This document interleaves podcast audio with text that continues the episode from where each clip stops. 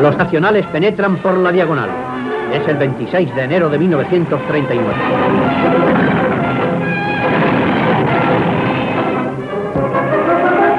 En medio de las aclamaciones de la multitud, hacen su entrada las columnas victoriosas.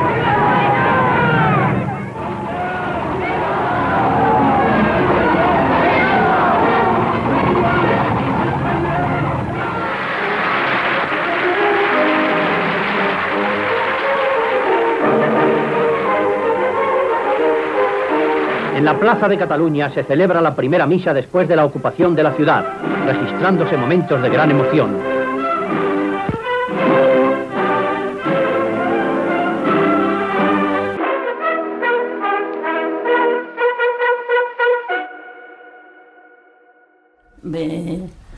je m'appelle Rose Lavigne. Je suis née en Espagne, à Palafrugell. Le 14 janvier 1918, à la province de Gérone. On est parti en 39. On est parti donc mon père, ma mère, une petite fille qu'ils avaient adoptée pendant la guerre d'Espagne, de los niños de la guerra, qu'on en parle pas mal maintenant, elle avait trois ans. Et puis, on a marché pendant quatre jours. On marchait le, la nuit et on se cachait le jour parce qu'il y avait l'aviation qui bombardait les gens qui partaient. Puis au bout de quatre jours, avec, c'était fin, tout à fait fin janvier, avec la pluie, le froid, on est arrivé à la frontière au Pertus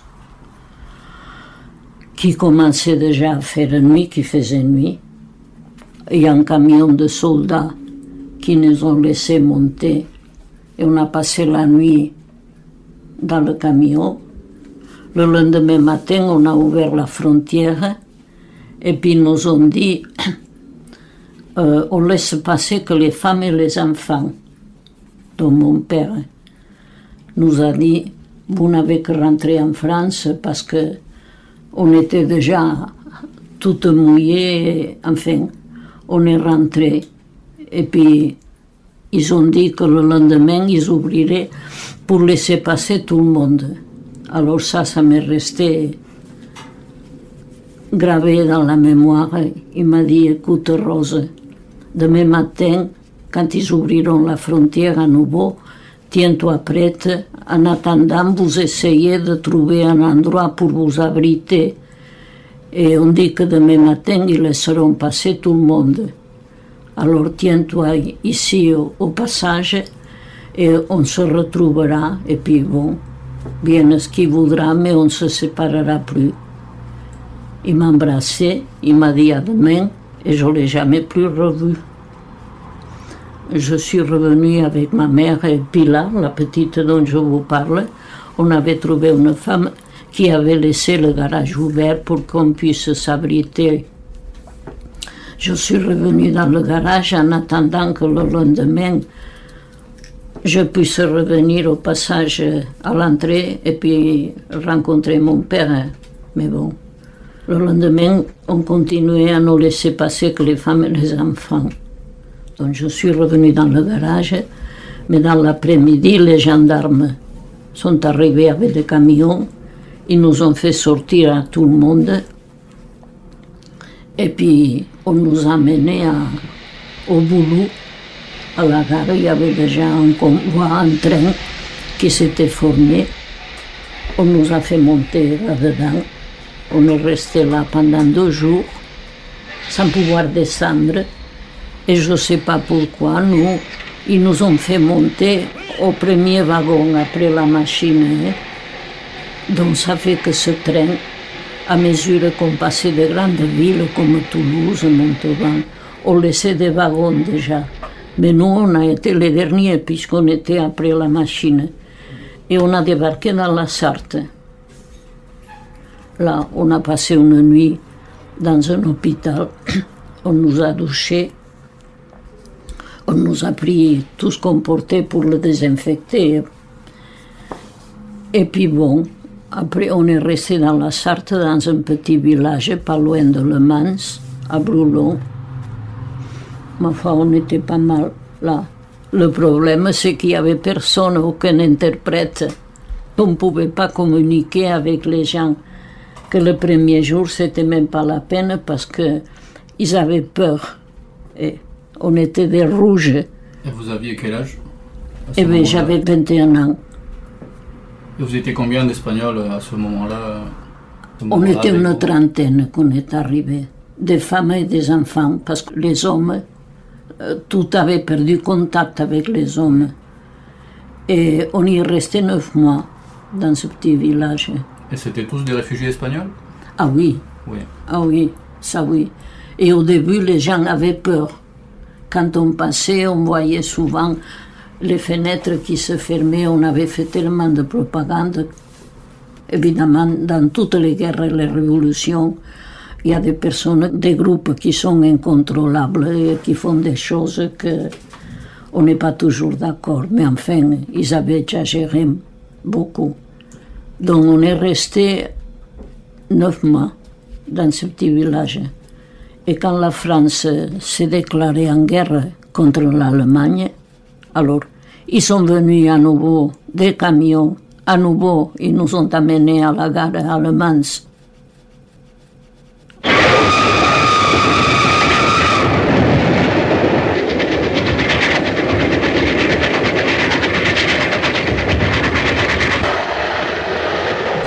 Et ils ont ramassé tous les Espagnols qui étaient dans le département par là aussi. Un autre convoi de je ne sais pas combien. Et justement là-dedans, ils nous ont embarqués là sans savoir où c'est qu'on nous portait. Mais il y avait un groupe de femmes dans le train qui avaient une carte et regardaient à mesure les gares, les principales gares qu'on passait. Et se sont aperçus qu'on allait vers le chemin d'Espagne. Alors ils sont passés dans les wagons, ils nous ont dit, écoutez, nous voulons savoir où c'est qu'on nous amène.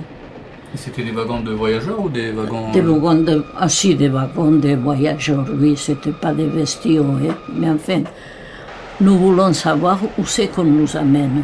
Alors, préparez les valises ou les paquets. On va faire arrêter le train et soyez prêtes à descendre parce que nous voulons savoir où c'est qu'on nous amène. Effectivement, ça s'est passé comme ça. Ils ont sonné l'alarme, le train s'est arrêté. Mais il s'est arrêté dans un tunnel en pleine nuit. Tout le monde avait jeté déjà tout ce qu'on avait par la fenêtre et on avait descendu. Et les machinistes, quand ils ont vu ça, ils étaient fous. Ils disaient, si vous vous empressez pas à remonter dans les wagons, il y a un autre train qui vient, il va y avoir un massacre. Alors ils ont promis que quand il ferait jour, ils nous diraient où c'était qu'on allait, effectivement. Quand il a fait jour, on était à Perpignan, vous voyez qu'on n'était pas loin de la frontière. Alors là, ils ont passé les gendarmes dans tous les wagons en nous disant celles qui veulent rentrer en Espagne, qui ne bougent pas d'ici. Mais celles qui ne veulent pas y aller, il faudra qu'elles aillent dans un camp de concentration. Donc, moi, j'ai dit à ma mère, si tu veux rentrer à la maison, eh tu es libre. Moi, je ne voulais pas revenir en Espagne tant qu'il y avait Franco. Donc, on a choisi d'aller dans le camp. On avait pu contacter, on l'a su par hasard, que mon père, c'est pour ça que je ne l'ai jamais revu après, après le jour qu'il m'a dit à demain. Mon père est décédé trois mois après qu'il est rentré en France. Il est mort, d'après le certificat que j'ai de décès. Il est mort à Arras, dans le Pas-de-Calais, dans un hôpital d'une congestion pulmonaire.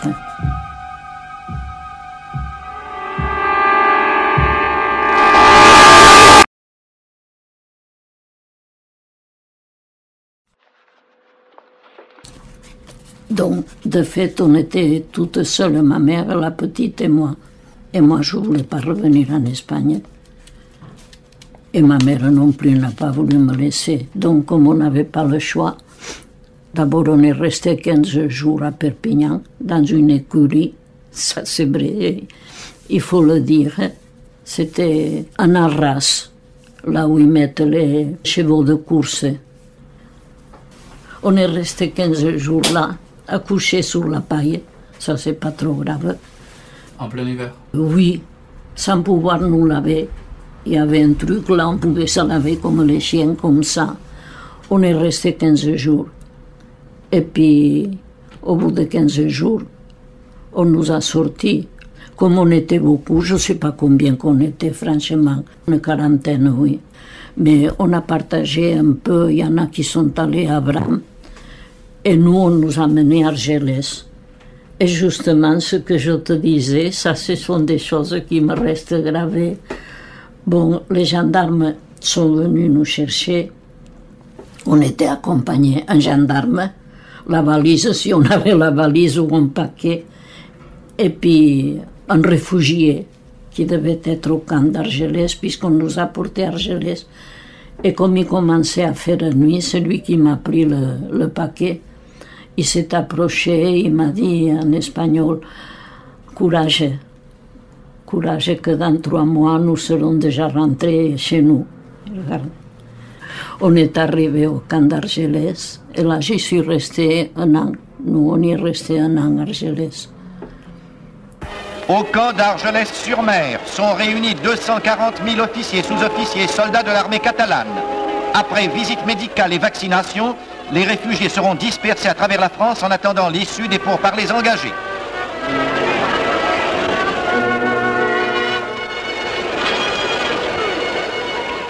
Et comment étaient les conditions de vie Ah, Les euh, conditions de vie sous le plancher, là où il n'y avait pas de la paille, sous le plancher, une couverture en coton comme ce qu'on donne aux soldats. En hiver, on se mettait à trois, une contre l'autre, et ça nous faisait trois couvertures. Et, et bon, le manger, c'est pas la peine de, de vous dire autrement, à part ça. Moi, j'ai eu de la chance quand même, parce que j'y ai rencontré quatre jours après qu'on était arrivé à Argelès, j'ai vu passer une personne que j'avais connue chez moi à Palafrugell, en Espagne. Elle était basque. Et dans la baraque, que je vous dis, on était 40, 40 femmes et enfants, et accouchés tous par terre. Là, Et a- combien de baraques il y avait en tout je sais pas, camp d'Argelès, je crois que 9000 on était en tout au camp d'Argelès. Et des des baraques, il y en avait, il y en avait pas mal. Mais, mais bon, on était prisonniers, on manquait de liberté, évidemment, il fallait se contenter de manger ce qu'on nous donnait.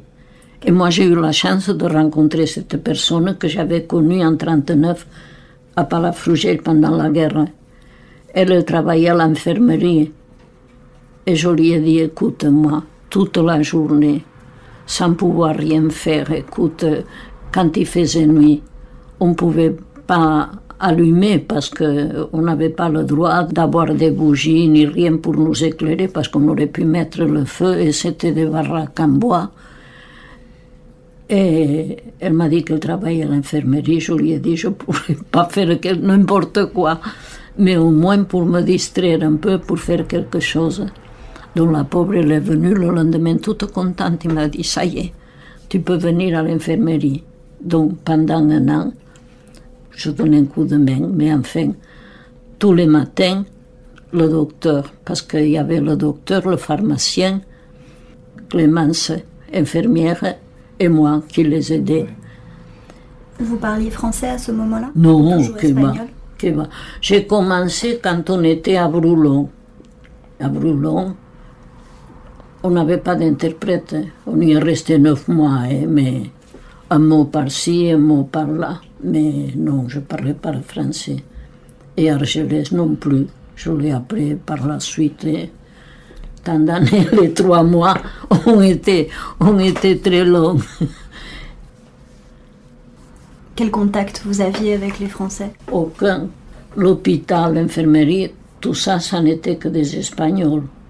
Il y en avait qui parlaient un peu le français parce qu'ils l'avaient appris à l'école ou n'importe, mais sinon, non. qu'avec des Espagnols.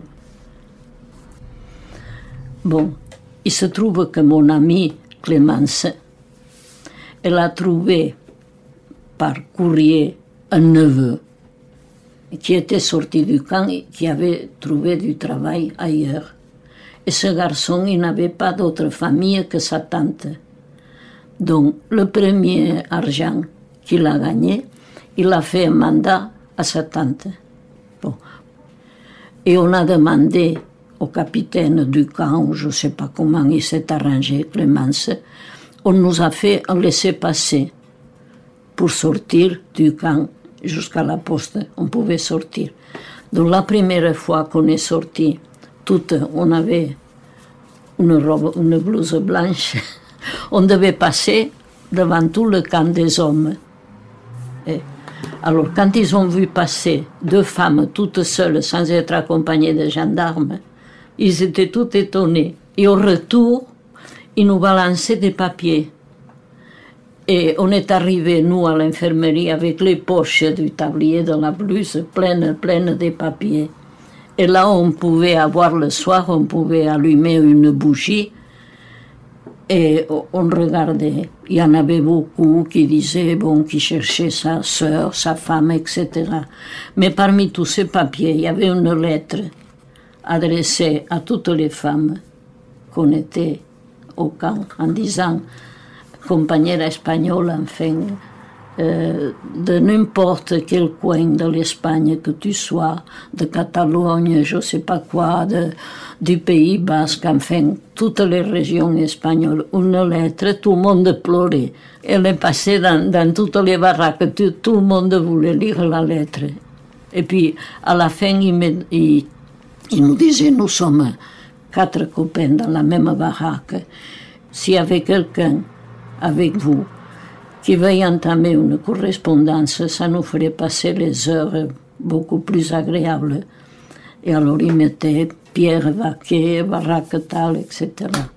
Alors Clémence et moi, toutes les deux, on s'est empressés d'écrire. Et il y avait le chauffeur de l'ambulance, comme on était à l'infirmerie, il venait toujours tous les matins à l'infirmerie. Et c'était lui qui faisait le, facteur. Et on lui a donné le papier. Ils nous ont répondu. Et bien, ça fait que comme ça, on a tapé effectivement une correspondance. Aussi bien qu'à force que ça finit, que ça a été mon copain et le père de ma fille. Donc, alors, euh, petit à petit, quand on a pu sortir du camp, et se rencontrer. Et bon, il est devenu mon compagnon pendant 11 ans, puisqu'il est mort d'une leucémie à Montauban. Il avait 33 ans. Et vous avez passé les 4 ans de la guerre au camp d'Argelès? Non, un an au camp d'Argelès. Un an, et après? Un an. Après, ça c'est une blague, le gouvernement français. Il a créé des compagnies de volontaires espagnols. Ça n'avait rien de volontaire. C'est parce qu'on leur disait, si vous vous inscrivez comme volontaire pour aller dans des compagnies de travail, pour faire des tranchées, alors vous pourrez réclamer la famille. Et alors ils étaient tous de volontaires. Et Pierre s'était inscrit. Et il a été à Nantes pour faire des tranchées. Déjà, on pensait qu'il pouvait y avoir euh, le débarquement et tout ça. Hein. Et, mais en attendant que lui était sorti dans une compagnie pour nous réclamer, ma mère et moi, un jour ils ont dit, il y a une femme de Perpignan qui cherche une bonne à tout faire. Alors ils m'ont dit, toutes les amies m'ont dit, Rose, tu devrais sortir et une fois dehors, tu pourras trouver du travail pour ta mère. Moi, je m'étais inscrite pour sortir. Elle est venue me chercher pour aller travailler chez elle, mais c'était bonne femme. Elle ne me laissait pas sortir. En plus, ils nous payaient la moitié de ce qu'on donnait à une bonne à l'époque, la moitié du salaire. Et puis finalement, j'en ai eu marre. Alors un jour qu'elle était venue à Toulouse, qu'elle m'a dit qu'elle resterait deux jours. J'en ai profité pour aller m'acheter une valise en carton et prendre le peu que j'avais pu avoir comme affaire. Je lui ai laissé un mot sur la table en disant Moi, je suis pas née pour être une esclave. Alors je m'en vais, ne me cherchez plus, vous trouverez les clés sous le paillasson et ne me cherchez pas. Mais figure-toi, il faut être jeune pour faire des trucs pareils. Deux jours après, on avait les gendarmes au boulot, qu'on avait trouvé du travail dans un hôtel avec ma mère. Ma mère, elle y travaillait déjà et j'avais du travail aussi. Alors, au bout de deux jours, les gendarmes sont venus nous chercher. Il paraît que j'avais rompu le contrat, qu'elle m'avait fait un contrat de travail. Moi, je ne savais rien de tout ça. Hein. Et puis bon, ils nous ont ramenés alors à ma mère, qui n'avait rien à voir, et à moi, toutes les deux à nouveau au camp d'Argelès. À la baraque, on a encore trouvé des amis qui n'avaient pu sortir. Mais on a eu la chance que la patronne de l'hôtel son mari était prisonnier en Allemagne, et puis qu'elle connaissait le maire du boulot, elle connaissait beaucoup de gens. Alors, on n'y est resté que 4 ou 5 jours au camp. Et elle a fait les démarches et on est sorti. Mais je me rappelle que quand on est sorti du camp, le commissaire qui s'occupait du camp, il m'a pris à part, il m'a dit, écoutez, j'espère que vous ferez plus de bêtises de ce que vous avez fait ne le faites plus, parce que si je ne connaissais pas, comme je connais la patronne de l'hôtel, j'avais un mandat qu'au premier convoi qu'il y aurait pour aller en Espagne, et bien j'étais obligée de vous ramener de force. Évidemment qu'on nous a toujours exploité, on ne nous donnait pas le salaire qu'on donnait en français, mais on était pas mal quand même. On avait notre jour de, de repos, de liberté. Et puis sur ces entrefaites, il commençait à y avoir la débâcle en France. Et Pierre, qui était à Nantes, pour ne pas se faire rattraper par les Allemands, et puis en faisant du stop, et comme il a pu, il avait pu arriver jusqu'à Toulouse. Et comme on se correspondait, on avait trouvé les adresses, donc il avait l'intention de venir jusqu'au boulot avec nous. Puis il a voulu se reposer pendant deux jours à Toulouse. Pendant ces deux jours, il a trouvé des amis qui avaient fait la guerre ensemble en Espagne. Et ils lui ont conseillé, ils lui ont dit qu'est-ce que tu vas faire au boulot pour trouver un travail dans ce petit bled. Ça sera difficile, le mieux c'est que tu cherches du travail à Toulouse. Et quand tu as trouvé du travail, alors euh, Rose et sa mère pourront venir te rejoindre. Et c'est comme ça que ça s'est passé. Lui était instituteur. Et bon, mais il a trouvé du travail comme tapissier. Et puis alors, quand on a pu, ma mère et moi, on est venus à Toulouse. Et la guerre était déjà finie à ce moment-là ou... Non, non, non, non.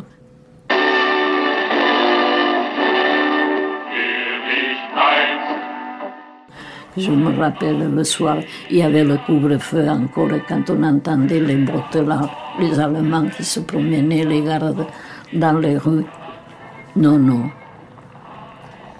Pendant la guerre, on n'avait pas de quoi manger. Je vous assure que ma mère, un jour, elle nous l'a dit après, elle avait ramassé des épluchures de fèves dans une poubelle, les avait bien lavées, elle nous avait fait ça parce que on avait, si on trouvait si tu avais d'argent pour acheter au marché noir. Mais sinon, tu crevais de faim. Et alors, comme Pierre, Pierre avait une petite déformation au cœur. Et il ne pouvait pas faire des travaux costauds. Et, puis alors, on était maigre. On n'avait que la peau et les os. Et puis on a trouvé à Réalville, à côté de Montauban, dans un petit patelin là. Il y avait encore les compagnies des Espagnols. Et à Realville, en question, il y avait le siège des compagnies, ceux qui contrôlaient tout le département. Et il y avait un gars qui est reparti en Espagne. Et les autres qui connaissaient Pierre nous ont écrit, nous ont dit si vous voulez venir, il y a une place pour Pierre, il sera très bien. Et moi, en faisant de la couture, que c'est mon métier, Roger trouvera toujours du travail par là, dans les fermes. Et on est parti à Réalville. Et à Réalville, effectivement, on y est resté jusqu'à la libération.